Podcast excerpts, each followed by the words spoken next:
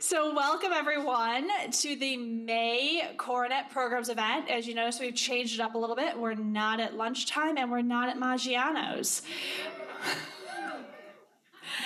There we go. So, a very special thank you. You'll see behind us we have uh, many things rolling behind my head, but a special thank you to our diamond sponsors, our platinum, gold, silver end user sponsors, and our premium end use sponsors as well.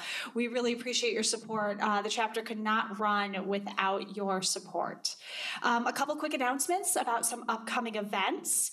Um, we are going to be having on May 21st at DIRT will be the speed mentoring event, and that will be mentors will speak for about uh, for rounds of 15 to 20 minutes with you about how they came about into their jobs and insightful information for all ages. Next, we'll have our June 13th luncheon. And again, we're going off campus or field tripping, as I like to call it. And we're going to 625 Adams. And the topic that month is going to be cannabis in real estate. So, no one has done a program on pot. So, we thought, hey, you know, let's talk about marijuana in real estate. What else? It's Illinois, it's on the topic of the government. So, let's talk. Uh, after that, uh, we're going to take a break in June and July on programs, but we'll be back in September. We'll be back at Maggiano's and we'll be talking about disasters in real estate, what you didn't think of. And then also mark your calendars for the CoreNet Classic Golf Outing. And that will be again at Cantigny on September 19th. Always a good time, always a sellout. So once you see that post go up, get your ticket fast. And then also in November, on November 20th, we have the CoreNet Reel Awards again at the Art Institute. Fabulous event, fun time, dress to impress. So that takes care of our upcoming events. But last but not least, we really want to thank Motorola Mobility for allowing us to be here at their headquarters. I do apologize for us not being on the roof deck. Uh, we made the call early this morning that we thought it was going to rain. So sorry about that. Um, but it's fun to be here. So, next, I would like to introduce our panelists. So, uh, we have three panelists as well as our moderator. And our first one is Nick Lawrence. He is with Cohesion. He is the head of sales. He is uh, in charge of the sales organization, including domestic sales, product implementation, and customer success of predictive, sorry, predictive analytics. Uh, most recently, Nick served as the vice president at uh, ESD, Environmental Design, um, Environmental System Design, and he was a practice leader of operations with their technology, engineering, and operations director for in, intelligent building groups. So, welcome, Nick.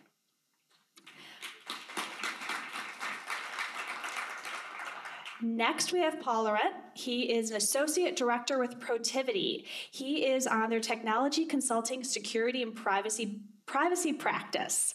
He uh, additionally was uh, director of cybersecurity and privacy strategies for one of the world's largest enterprise software vendors. As well, he's a licensed attorney and has a master's degree in computer science. Welcome, Paul. Our third panelist is Tara Vanderloo. She is a senior vice president of customer experience with Sensei Labs out of Toronto. She focuses on helping customers and teams to evolve and execute faster. Tara has partnered with pharmaceutical and consumer health brands to oversee the creation of many industry firsts, including gaming and mobile apps. And she um, has held senior positions at other um, healthcare agencies and startups supervising leading edge initiatives using iPads, virtual, and augmented reality.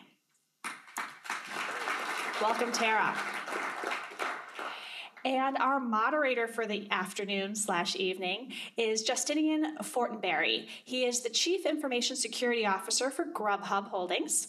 And in the beginning of career, his thought process was run fast and break things for a few dot com companies. His love of security uh, led him to working with pharmaceutical companies, Microsoft, Bankrate.com, and his technology and security background helps him focus on creating a um, creating a risk-aware culture. Thank you, Justinian, for being here. So, with that, I'm going to turn it over to the, our moderator and our panel uh, to talk about predictive analytics and privacy laws and what do they know. Thank you so much for that introduction. Thank you, everybody. Because obviously, as the CISO of a food delivery company, I'm the right person to be a knowledge holder at this type of event. but rest assured, they gave me notes and questions. Um, so uh, when we talk about predictive analytics, it covers all manners of sin. Um, you know, one of the first questions that comes up is in a predictive analytic world, who owns the data? So that's a simple one for us. As um, a company who is looking to empower real estate experiences, uh, enable um, better experiences for the tenants of buildings, put more tools into the hands of those who operate buildings, and give more effective insights to be, for better decision making at the asset management level. One of the first decisions we made, and it is guaranteed in our contract, is that we don't own the data. The data is owned by our customer. We are given a perpetual right to it. Um, there's certainly a discussion to be had at a certain point, but I think there's value to that data for everybody, but it's pretty clear that the person whose systems generate it is the owner of it, free and clear. Same. Our customers own it. we have access to it. If for any reason our engagement you know, is no longer relevant, then they can ask us to destroy their data, return it, and then destroy it so that we no longer have access. Um, we use a process which I think you're probably familiar with. We have, we're required to follow a certification or certificate of destruction, and it's a, a lengthy process that we have to follow to make sure that both sides are everything's in the clear. I think my answer to it is it depends who's asking. Right? The lawyer. The lawyer said it depends. But, and and the consultant, right? So the answer will always be it depends. Um, but but the reality is is you know so there's there's a couple additional questions I would ask on top of it, right? So who owns the data? It depends on when. Are we subdividing certain aspects and attributes of it? You know, you guys have business models that are in the cloud.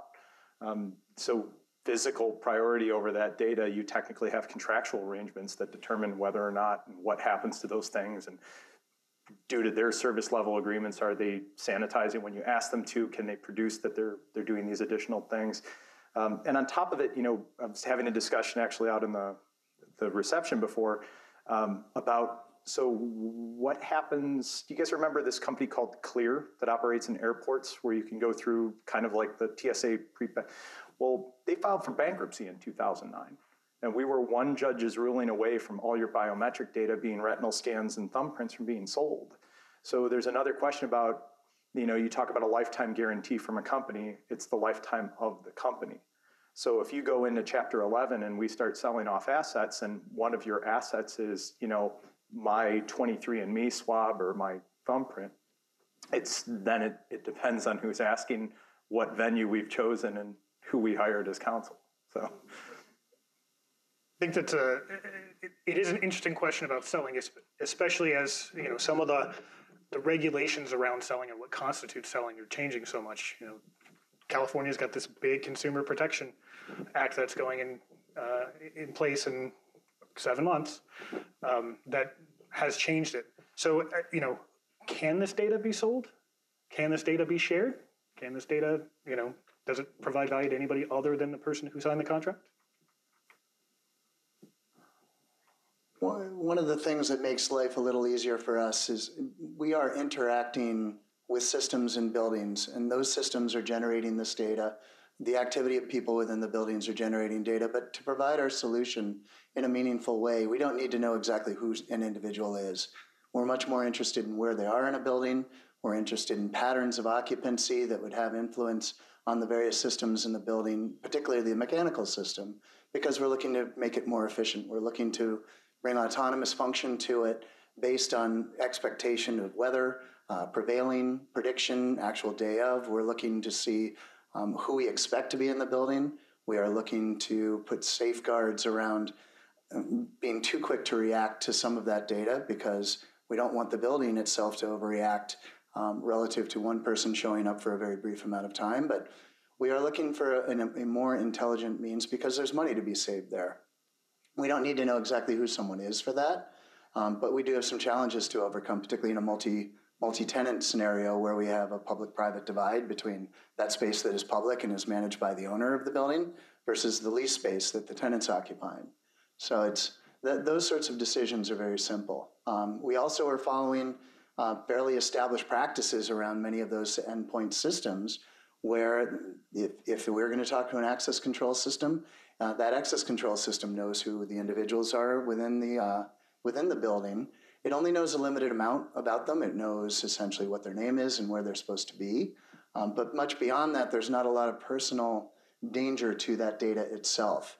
Um, certainly, that doesn't doesn't diminish our task of safeguarding it, making sure that it is kept in a secure place, and that um, whatever its life cycle within our system and within the systems where we maintain it is preserved. But it is a little simpler um, because we can do things with the stuff that is particularly sensitive to keep it away from the rest of it, um, isolate it, and put it into repositories where an extra special amount of care can be exercised. And we're the opposite. So we, our platform, we very much care about the individual data. So um, it's both the software that we sell to our customers and that we use internally, which is intended to look at the behaviors of an organization and the people who work within it. So we collect information, and I'll just speak to our example internally. We have 800 employees in our Toronto location uh, with smaller teams in New York and Philadelphia. Um, and we track everything from where we are in the building, which floors we're on, what social spaces we're interacting in, what meeting rooms we're using for how long and what duration, and what technology we're using in the meeting room. So we're making decisions. Uh, I mean, I've been, in a management role uh, for a number of years. And the data that we collect helps drive my decisions in terms of where people are situated on our floors, what teams should be collaborating together, in what spaces, um, and also to learn from you know d- different behaviors and patterns of coming and going and um, how that relates to the data i'm collecting from a project level and an execution level. So for us um, you know when i enter the building on a monday morning it, i'm time stamped it knows what time i come in and when i leave and if i've gone down to our, our cafe we call it it's on the main floor um, and we have screens everywhere, so it'll show my pictures. So if someone doesn't know who I am, I'm like, oh, that's Tara. So we've integrated the data collection with a very social component, which I think allays some of the concerns about what are you doing with my data? Is it Big Brother? And so we, you know, we collect an aggregate anonymous, but we also collect at an individual level. So and I'll, I'll preface the answer to your question about can it be sold by saying I've learned a lot about Tara and platform, and they do really cool stuff with data. Um, my objective is not to be a wet blanket who says, you know, no. Mine is to say to the introduction point of move fast and break things. That can be an expensive rework if you already know these things are on the horizon. So, what's the agile approach to it? We want to be able to say, let's make these things happen so, to the question, again, the answer is going to be we're going to wait and see what happens with California. So, for those of you who may not know, we had a big privacy regulation in the European Union that went live May 25th of last year. Um, spoiler alert, the data protection authorities have already told us as of the one year anniversary if you thought the 40 million euro fine that they slapped on Google last month was something, you ain't seen nothing yet. Right? They're like, we have the Netherlands hired 220 auditors and we got to we got to make payroll somehow. Uh, so, spoiler alert Google and Facebook, you guys are probably going to be the first ones to hear from us. Um, California followed suit then with something that was originally on the referendum called the, called the California Consumer Privacy Act, um, which is there's a really interesting write up on how it came to be on the referendum that involves. It, it sounds like the start of a bad joke. It's a CIA analyst, a real estate developer, and a finance guy at a cocktail party all, all get together. But that was actually pulled off the referendum because most of Silicon Valley was trying to kill it. They couldn't get it to die. And now we have this bill that the California Attorney General's office isn't quite sure how they're going to provide guidance and enforce it, whereas the European Union had five years to ramp up to it. Can we sell the data? They're still determining things like when we talk about consumers, does that include my employees? Um, initially, the way the language was worded, you know, I work with some very, some of the world's largest loyalty programs. The way that it was worded made it sound like loyalty programs are basically going to be outlawed in the 12th, you know, 12% of the U.S. population in the world's fifth largest economy is the state of California. People like Target and Starbucks, Walgreens and CVS would have to turn off their loyalty programs. So, in their infinite wisdom in the halls of Sacramento, they decided to hear all bills privacy, including like 16 different amendments, on April 23rd. So, we do know that some of those answers are likely to change, but we probably won't find out until a little bit later this summer. But the key takeaway from all this in terms of planning and you know if we're moving fast and still trying to break things is that these are things to keep on our radar and if we know what we think those decisions we have to make are we can plan accordingly to be agile yeah i think the one thing that i would add um, we, we set out with the task of, of making all of these great solutions that are available in the commercial real estate space communicate with one another so that better things could happen as a result I mean, there are fantastic technologies that do very specific things. Some might bring three or four different functions um, within the space and, and bring value in and of themselves. Um, the, the opportunity that we were looking to create was the ability to let all of those things communicate. Um, and in the absence of, of some of the functionality that um, maybe they deliver in and of themselves, we would augment that with certain end user functionality that we would bring. Obviously, all of these things are creating data. And so back in my uh, consulting engineering days, our definition was a smart building was a building that was constituted of smart systems that communicated, created data. But an intelligent building was one where you took all of that data, you put it in one place, and you did things with it. And so when you go back to all the buzzwords over the last several years of big data, IoT, and so forth, these are the things that we're pursuing. So when you start to think about selling that data, um, naturally what we revert to is the, the premise that much of commercial real estate remains um, and I would argue, particularly in North America and the United States in particular, reactive um, in terms of our thinking, our management of these spaces, um, allocation of labor, allocation of money. Um, and part of the promise that we're trying to bring to bear is to bring some data into the world that allows not just the management of, of assets where our solution maybe is deployed, but the industry itself to start acting in a more proactive fashion because we do have data upon which to fall to start to make some decisions about how is space utilized, um, what are the benefits of it? What are some of the decisions between ways that we would use it versus other options that we might have? And that is an opportunity where you know anonymous data can provide value. Where I think Paul's freaking me out is where I start to think about the fact that very smart people can take data that we're using anonymously and do other things with it, which only puts more of an onus on us to make sure we're good stewards. So part of I'm not trying to freak him out. You, you, it's, it's, too late. so I'll, I'll, go a bit off script just because I'm super curious. You had some great examples of, of where predictive analytics has helped and where you're doing. What are some other good examples of where predict, predictive analytics provide material value and, and the data is very useful to the company? I've got a bunch. Go for it. I'm timing you. You got three um, minutes. This is actually this is a good one. So we part of our platform is is I'll just call it project management because that's a simple way to describe it. So what we do is every project that we execute or any of our customers execute um, is managed, whether it's tasks that are being done, managed to timelines, milestones, and so on. And there's one component of it that's more of a sentiment meter. So let's say I'm trying, I'm a company, I'm, you know, I'm going through a, a post merger integration. I've got a number of tasks on my plate. Every week I'm asked, is this, is this project, is it green, which is good? Yellow, it's something's going off the rails. Red, it's bad. And blue, it's awesome. And so over the years, as we used our own software before we sold it in market, before we commercialized, and what we started to notice over time is people, one, would get lazy and everything would just be a green because you didn't have to comment on it if it was green. And so over time, we would look at the data and we could see um, we would call it the BS meter. If like certain pro- like projects were looking really healthy, it was actually a big indicator that there was a problem, and that the team either didn't feel they could be honest, uh, or was rushing and not uh, doing the things that they needed to do. And so we could look at the teams within the organization where that was occurring and make course corrections. So for us, you know, in a growing company, it's very hard to have your eyeballs on everything. So um, when you're in an oversight, and you can really quickly catch a glimpse of how the entire team is feeling. Because if it's on time and on budget, it's great for us and I can get the prediction in advance and get early risk warnings. So that's a, one of the ways we use it from a financial um, standpoint. Um, the other example that's more, I guess, um, fun um, is how, like internally, so we have um, a corporate social responsibility app.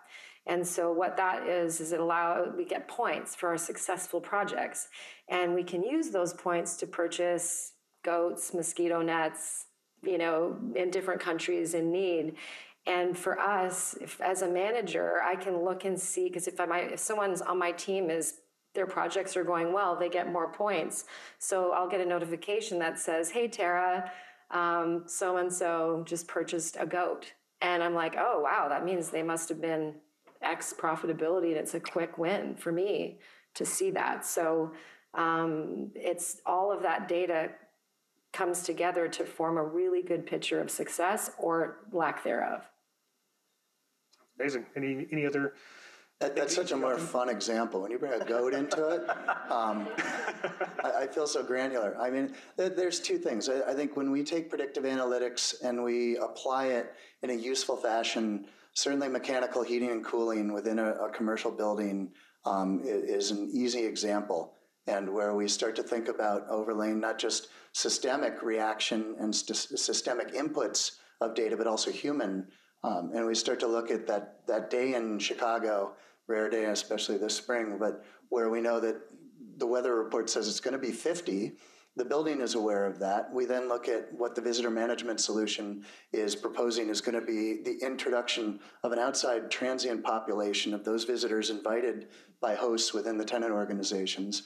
We then look at a pattern of occupancy of the tenants themselves based on looking at the access control system. Um, and then we look at perhaps what other events might be happening um, that the landlord has scheduled. And we take all of those factors, we look at what typically this thing would be doing on the, a day um, that, of that time of the year. And we start to say, well, let's let the mechanical heating and cooling system do its job in a smarter fashion, but then adjust it based upon what the visitor management solution is actually showing through the course of the day and try and fine tune, especially a room such as this, where we might be expecting 250 people in it, but only 175 showed up, and let the system react to that because of the different source inputs. Um, I think the other great example is fault detection and diagnostics, where we start to get away from the uh, humans being the only people who are creating service tickets, or maybe even a human who's doing a walking tour looking for light bulbs that are burned out, and let devices start to create uh, their own service tickets, call for attention when they themselves, because of the their typical function defined uh, within the system that is being monitored on a constant basis analytically, starts to show that they are they are violating the rules that govern their happy behavior. And even if the first step in an evolutionary process is dispatching someone the minute that we detect some anomaly, we might not even know what it is yet, but we're sending someone to check it out. And that way, hopefully, we're preventing further damage upstream or downstream. We might be preventing greater utility consumption during that time before it actually gets bad enough that someone does go and check out the situation. We might be also obviating physical discomfort of people who might be in an affected area.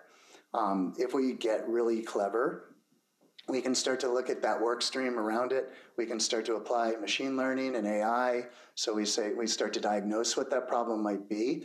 We can then have the humans who and go and fix it, help reinforce what the actual issue was. So the next time the thing is smarter and gives a better diagnosis and perhaps gives us the confidence to allow the system to start to identify perhaps what the broken pieces are order those pieces, schedule the service request around the arrival of those pieces based on interface with an ERP solution. So there's a lot of cool things that we can do. It relies on a lot of good programming, it relies on good systems and good integration, but we start to allow the people within the building to have a better better experience within the building, hopefully.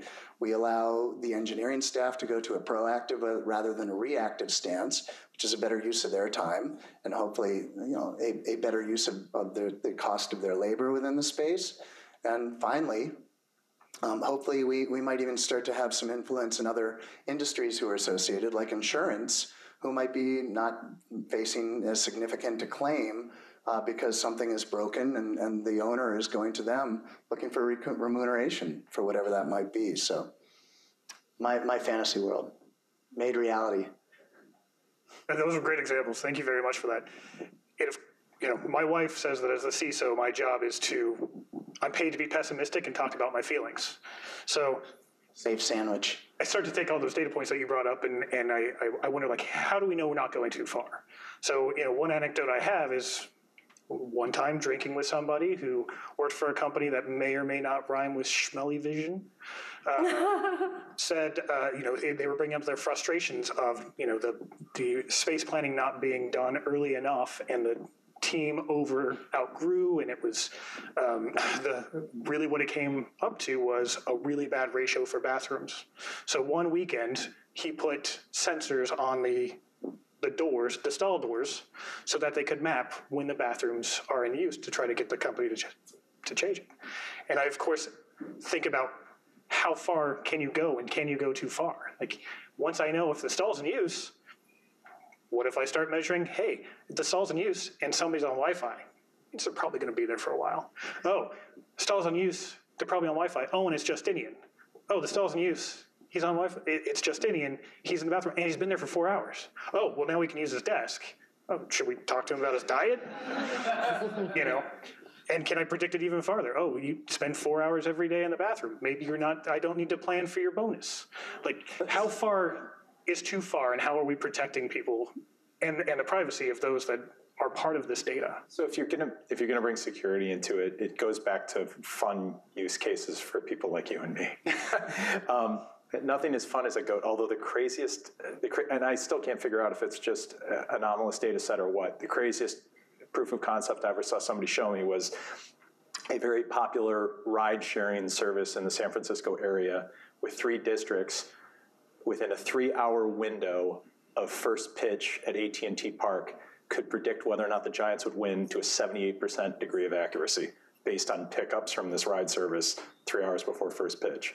Not as fun as a goat, but when we talk about, you know, what do we do with predictive analytics in the security space and some of the questions, you know, that are, to your point about being pessimistic, um, user and entity behavioral analytics i always thought was you know this is the future of my space which is the idea of saying um, you know we have two threats that we're really looking at there's threats that come insider threat which is very difficult to challenge which is somebody that already has access to something or was a former employee or a contractor it's very difficult to sniff these people out because their access is legitimate. It's normally one of the bellwethers that we use to figure out, so is this actually what's going on?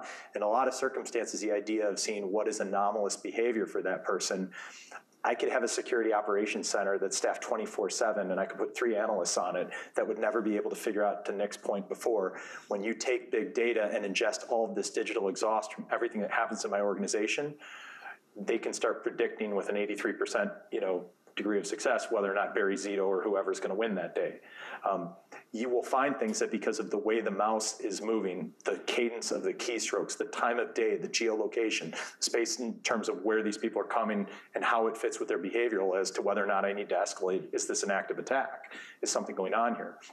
And then from a long list of, you know, I, I did a lot of work with DoD and three-letter agencies talking about things that are coming in. We have so many data points that we're trying to attract in terms of customs and border protection, what shipping containers are coming out, what's going on with airline travel and things like that. We can find trends inside all that that give you high-value security decisions. But to your point, the question about, you know, so how far is too far? That's this tension that keeps going back and forth between so uh, this initial question about is is it a U.S. citizen first? There was a story I read last week that was talking about you know separations of families at the border. This idea of we're being able to take swabs and you know reunite families where children have been separated. And you know I was at a privacy conference and somebody said, uh, well you know you can't do that because of protections under HIPAA. And I was my response was these are not U.S. citizens if you want to do it, you can do it, but that's part of the tension you have to start asking about where do these fit. It's a very nuanced question with lots of different things to consider. There's always a way. It's just a question how you navigate it. And I think you have to be very cognizant of, like in an organization like ours or any of our customer organizations, how far you push it because there's so much there's at, there, the people are at risk if you push the envelope on the kind of data you collect. Like we would never put sensors in bathroom stalls never. We decided we will never track our all our staff have phones. We will not track their location.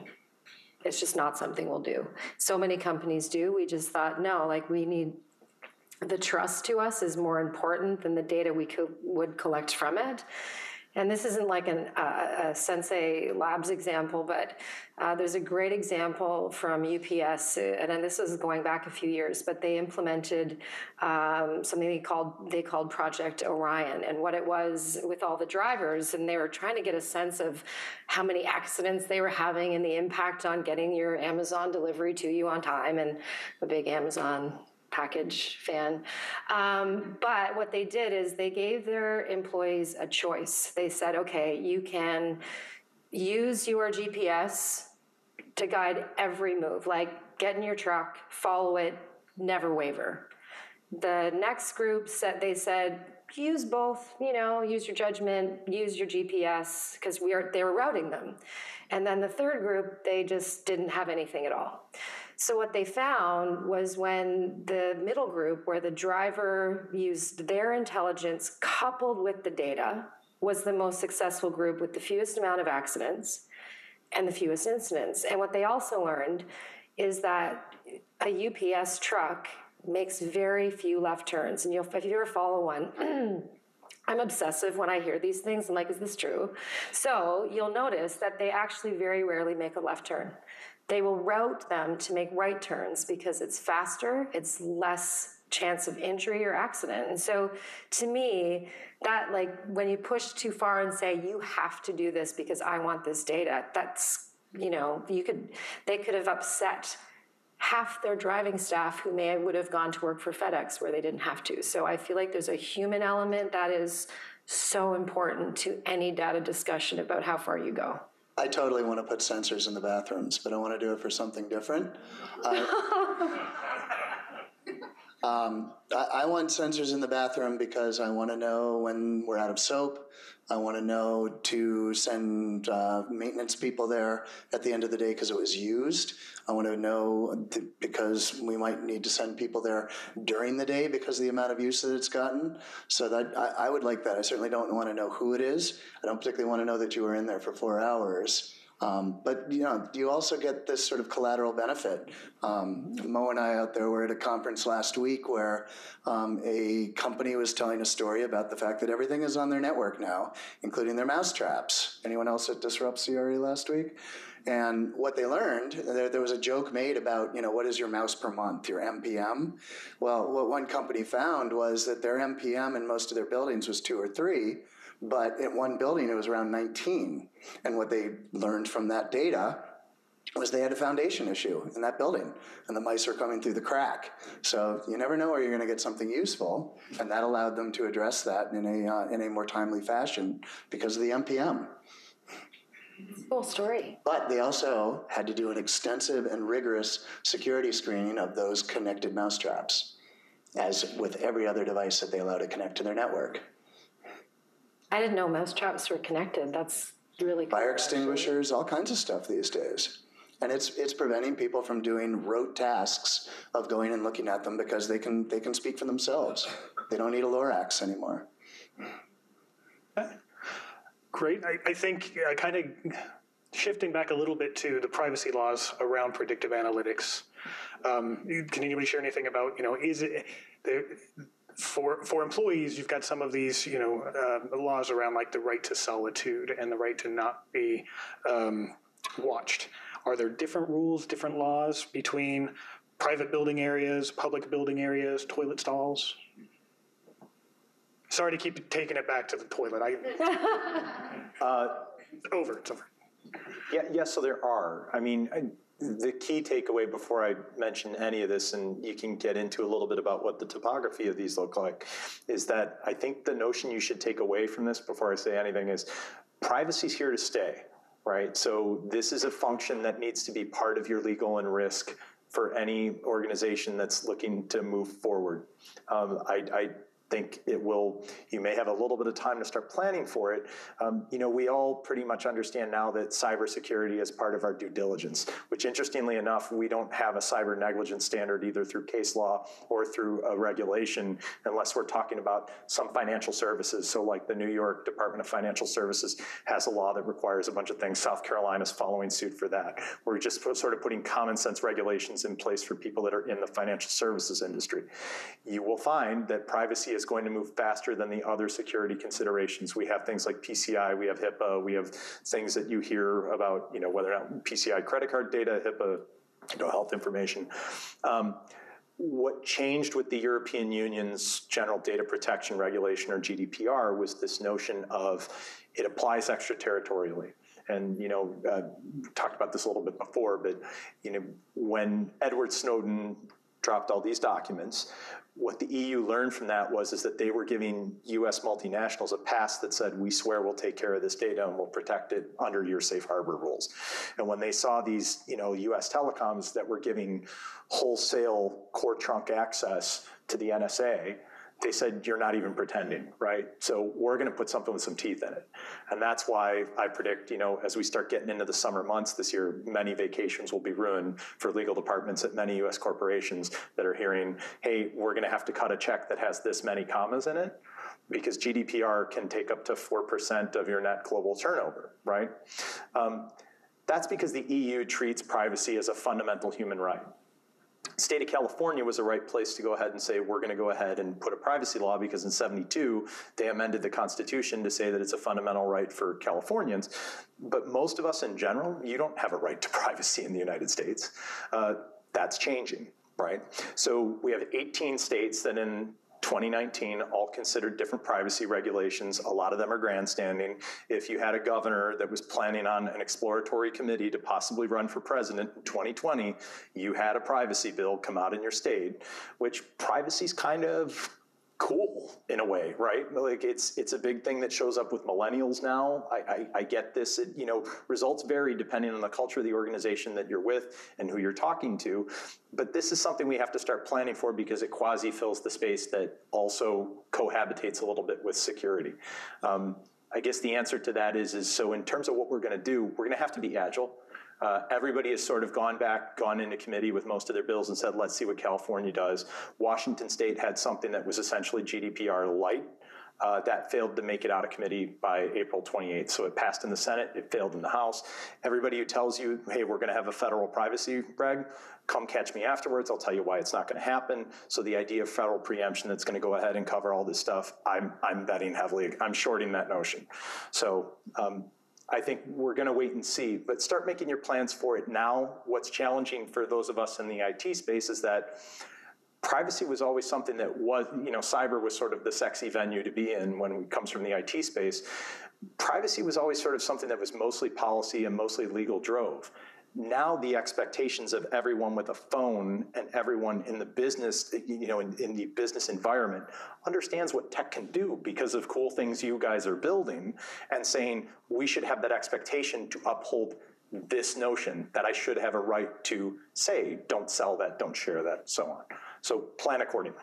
I mean, it's funny, about five years ago, we started to become concerned in the consulting engineering space around technology um, that everyone started wearing Fitbits, and you had all these corporate Wi-Fi networks, and the concern was that you know some corporation, for whatever reason, might find itself being able to communicate with a Fitbit and, and grab HIPAA-protected information from individuals within their organization. I, I actually think probably a, a more direct use case is Now we're seeing all of this sit stand furniture with applications around them that are telling people when to stand up and work in a standing position.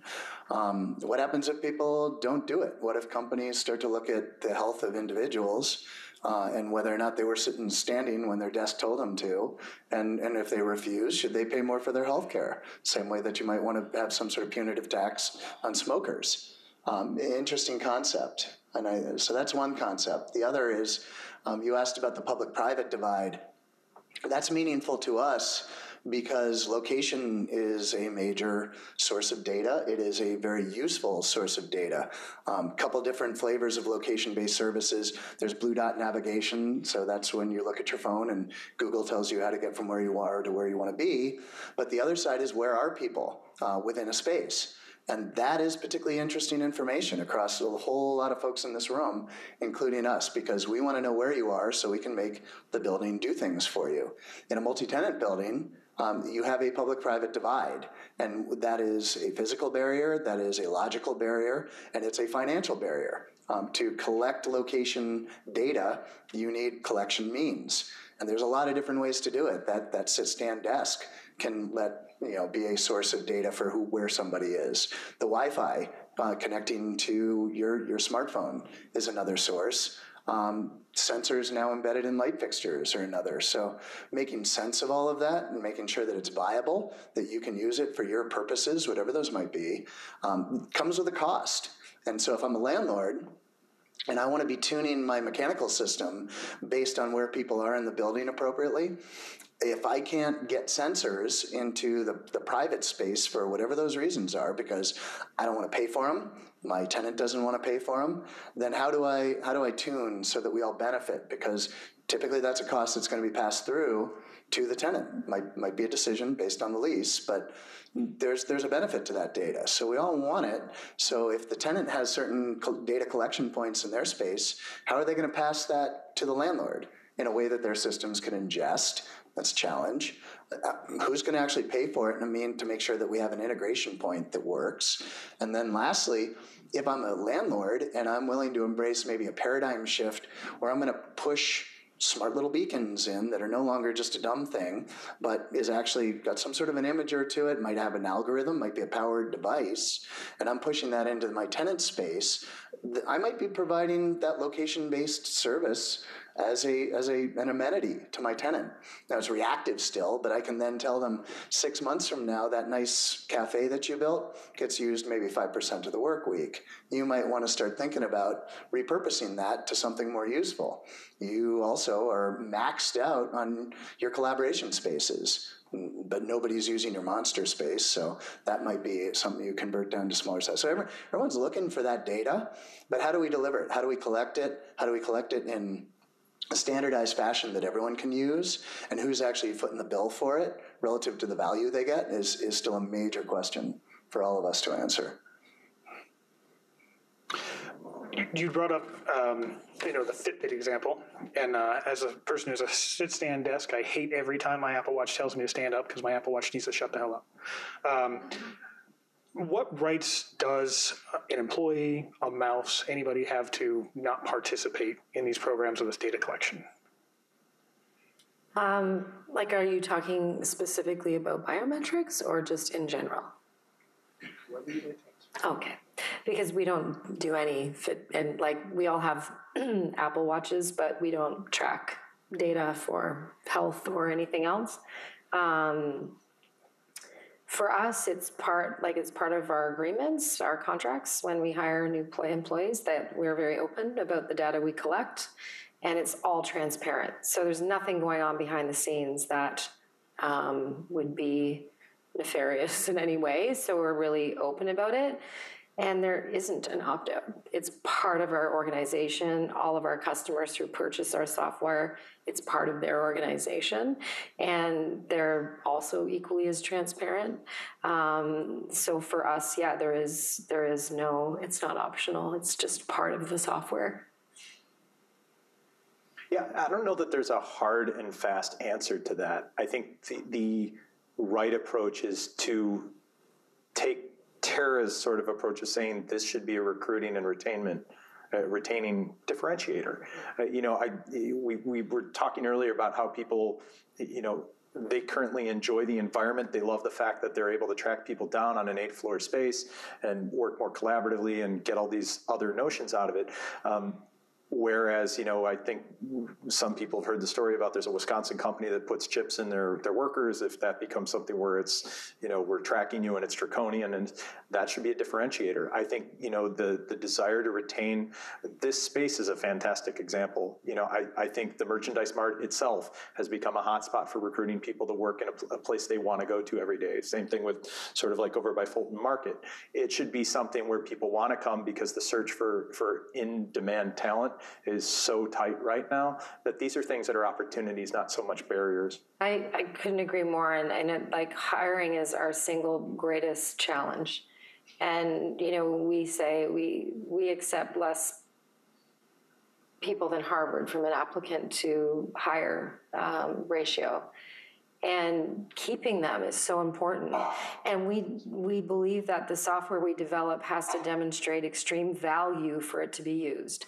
So we have a, a you know a safe to try environment. So we've often tried experiments of add-ons to our software and they failed miserably so we killed them.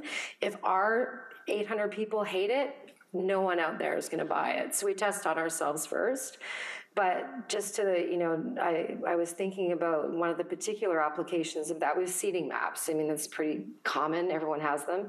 Uh, and so I can find someone, you know, who I need to, for a signature or something on any floor by just searching their name, and it's like, oh, um, you know, Nick's on the eighth floor in X room, and I can go and find them.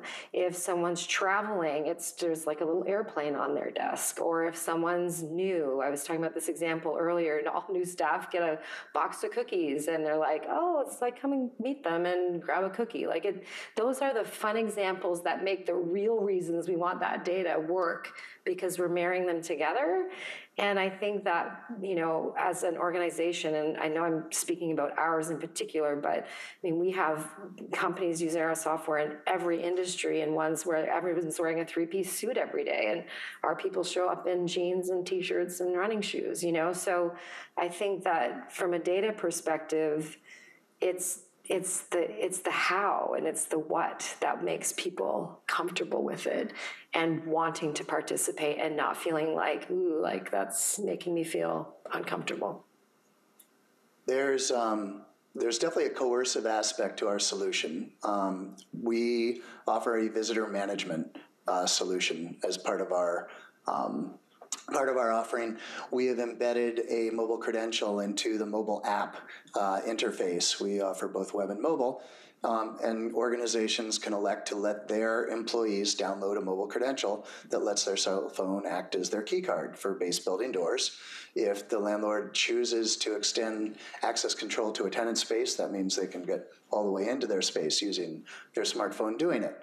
Um, by doing that, that has opened us up to tenant organizations um, subjecting us to a greater level of scrutiny. So, although when you when you suddenly touch access control, um, you are drawing the uh, the scrutiny of risk and compliance, of physical security, IT. So, all those organizations have to be aware of the full breadth of our solution.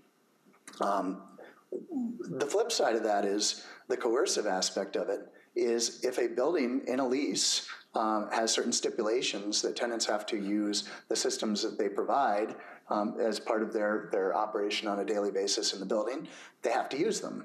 So there, we do get adoption throughout tenant organizations of our platform because if they want to register users in, into the building in the access control system, they do it through our interface. So no matter what, there's going to be a subset of people who will use our system probably on a daily basis. Our task is to provide that great functionality that gets everybody to use it. And so if we can do things that make your experience in the building self-service and provide function to you that is useful, um, a, simple example is a bike room. We are a big biking city. Bike rooms are becoming more and more prevalent. Um, we automate the workflow of an employee in a building reserving their space in the bike room. Typically, in the past, you would have to go to the property management office, you would sign a waiver, they'd have to do something with that waiver, file it, scan it, file it electronically. Someone would then put that person, uh, give them access through the access control system to the card reader for the bike room. And then if there was a payment, they would have to figure that out. Is it a check that is written on an annual basis? We actually can make that about a 15 second process because you can complete and sign and execute your waivers on your phone. The minute you hit submit, you are automatically granted access through the keycard reader. And we have integrated a payment gateway which was a Weasley way to avoid having to be PCI compliant. We use the same one that Uber uses, so we let them store the credit card information, but the employee puts that in on their on their own. It goes through our interface, but it's not stored in our system. So that that's a nice out for us, and that that is something that we don't want to manage. We're more than happy to let them manage it, but it gives flexibility. And whether they're renting a parking space in the garage, a conference space on behalf of their company, or their space in the bike room on a monthly basis, they have the control to do that in their own hands. And so that's that frictionless aspect that starts to bring in some of the self-service and some of the easy integration capabilities that people are starting to expect because they get it at home with Nest and those types of solutions that are very easy to set up, instantly integrate with other solutions in the house, whether it's Alexa, whether it's another Nest product, that sort of thing.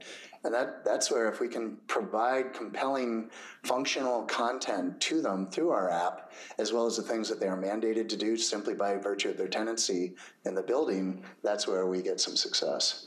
Wonderful. Thank you so much for answering my questions. I think we want to open it up for Q&A. Yeah, th- thank you all very much for joining us. This is uh, incredibly exciting about the opportunities ahead of us with all this technology, and it's kind of frightening, like an episode of Black Mirror. So let's let's see what our audience has to, to ask you guys. Anybody? Who's first? Oh, here we go. Thank you. It was a great presentation, and I like the fact that you all appear to be able to provide all data, all analyses, and everything to everyone. That's what I heard. So, getting back to the basics of marketing, which are the four P's product, placement, uh, promotion, and price. So, what is your real product? Who is your real customer? How do they pay for it? And how do you promote it? So, if you could each give us a little more clarity on what you actually all do, that would be great. Our first product is called Cohesion Core, and the core is kitschy. It stands for commercial real estate, and it is geared towards the multi tenant building space. It is being followed very quickly by Cohesion Office, which is geared towards the owner occupied space. Subsequent products to follow, very appealing targets, higher education campuses, hospitality, residential, you name it, I got a product for you. Um, so that's the product. It is. It lives in Microsoft's Azure cloud. It has a comprehensive um, group of verbiage around it that I'd be happy to spiel at, at hours. But um, my my primary customer for that first product is the owner and manager of a portfolio of multi-tenant buildings um, who is looking for a better experience for their tenants looking for an easier operation experience for their staff in the building and looking to provide actionable insights for the asset managers responsible for that that suite of property uh, let's see where do we go next what's our next p price I have three cost components at this point. I have to implement it. I have to customize our software operate, our offering for your building. Each one is a delicate snowflake like our children. So we have to understand your building to a certain extent. We provide as much modular and flexible customization to that product as possible to try and make it an easier job for both of us. We don't want to do software uh, custom development for your building, but we do want to reflect some of the idiosyncrasies of age, of disparate systems from building to building across the portfolio. We do want to normalize the data between those, so we have a task there, but that's empowered by the smart people, fortunately, we have working for us. So we charge you an implementation cost up front. It's based on gross square footage of the building because we are managing the entire asset, not just the RSF, the rentable square footage. Our second cost is a SaaS subscription fee for an agreed period of time. We bill you again on gross square footage on an annual basis, but we invoice you monthly because we do have people to feed in the household. Um, and then the last part is that mobile credential part. We are a relatively young company. We don't yet have a firm enough grasp about how quickly people are going to go through these little bits of code that go onto your smartphone. Um, if it's my daughters, I know that they go through those fairly quickly. So we pass that along in exactly the same way that landlords will charge you for your plastic HID key card, and we charge you essentially cost for those. So those are your three cost components. The task before us is that there are those who will not want to use the full suite of functionality that we offer, and that becomes somewhat of a custom conversation, at least until we get a little more mature. What's my last piece, sir? promote events like this. Great people who are willing to listen to me talk. Um, Realcomm IBCon um, has been a great promoter of our company. They've recognized um, our engineering heritage that we brought into the product and the scale at which we are trying to absorb the totality of a piece of real estate and the functionality we provide, our recognition that we are bringing together data not just from endpoint systems, but from people as well, so that we do get better engagement, we get better experience, less friction between people and their relationship with the building. Um, we're pretty young, so we're still working on that part, but we got a great marketing young lady who's doing much for us, and um, we are we are optimistic for the future. Go next. Yeah, we have a similar cost model. We don't like doing custom dev either.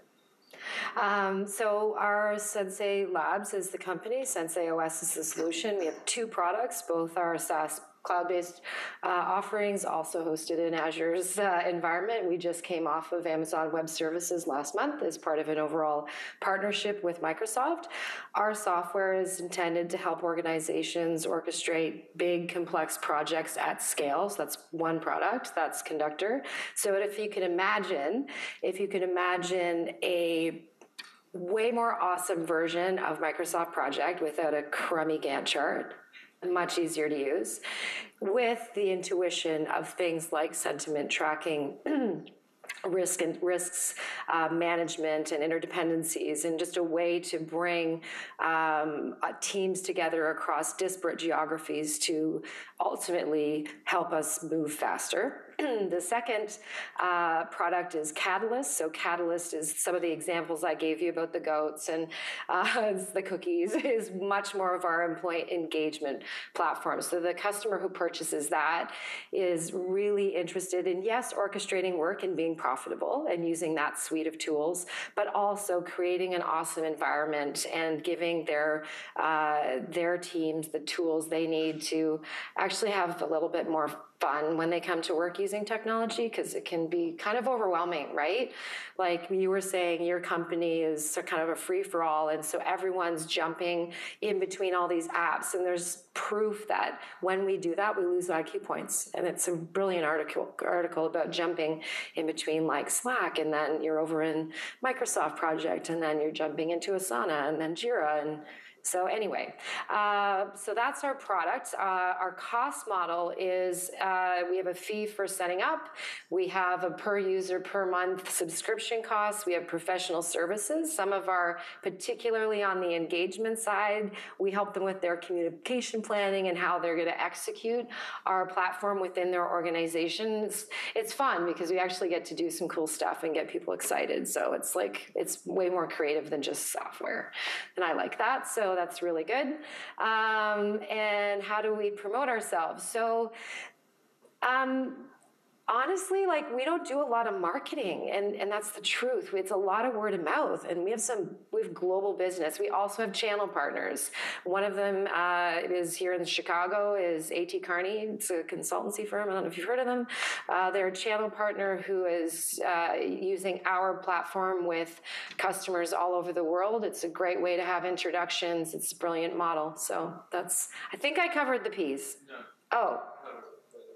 So your main customers? Are they big tenants? Yes, they are.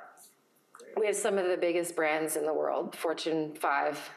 Predominantly, we only have two customers in Canada where our headquarters are. Two. An engineering firm and a not for profit called We. And every, and then stateside, uh, Europe, Asia Pac, and a few in Australia, New Zealand, I think. So, due to the non-novel nature of being a consultant, I'll just say a couple things to this. Um, as you start thinking about engaging really interesting partners and products and technologies, eventually, as you go down this path, there comes a question about the security privacy strategy of it that comes from places like legal, IT, risk, potentially outside counsel, hopefully not outside counsel for someone else. Um, as you go down that path, um, we're a bridge. Uh, we, at least in terms of what my individual product is, and germane to this discussion, is the idea of saying we're in the space with smart people who have been there, done that, got the T-shirt. I can have the understanding with your C-suite that talks about what those really important concerns are. But then we also have the ability to sit down with your enterprise architects, talk about, so when we talked about how do we plan proactively to be agile so we don't have to go do rework or answer, you know, complaints that come in or worse yet, lawsuits, those sorts of things.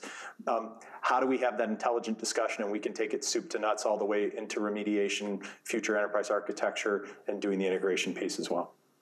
So you charge hourly? Yeah, it's standard consulting model. There's nothing to know. Main customers, are they the tenants, are they landlords, are they both? Uh, we're everybody. I mean, we literally do a gigantic percentage of the Fortune 1000, you know, in terms of what we're doing in the real estate and, and, and, and those arenas. Um, standard folks that use it. We're actually sort of a, a, a phoenix from Arthur Andersen. So started primarily in the internal audit space after 2002. 80 partners from the IA portion came in, and now we've expanded into these other areas of technology consulting, robotic process automation, advisory, and so on. So I would like to thank our panelists and thank our moderator. This has been very interesting. I'm sure our moderator and our panelists would be happy to answer some more questions one on one. So I am Diana Pizzoni, and on behalf of my co chairs, Jonathan Sietler and Patrick Henkel, thank you for being here for our first after hours off campus CoreNet Programs event. And thank you to our panelists and our moderators.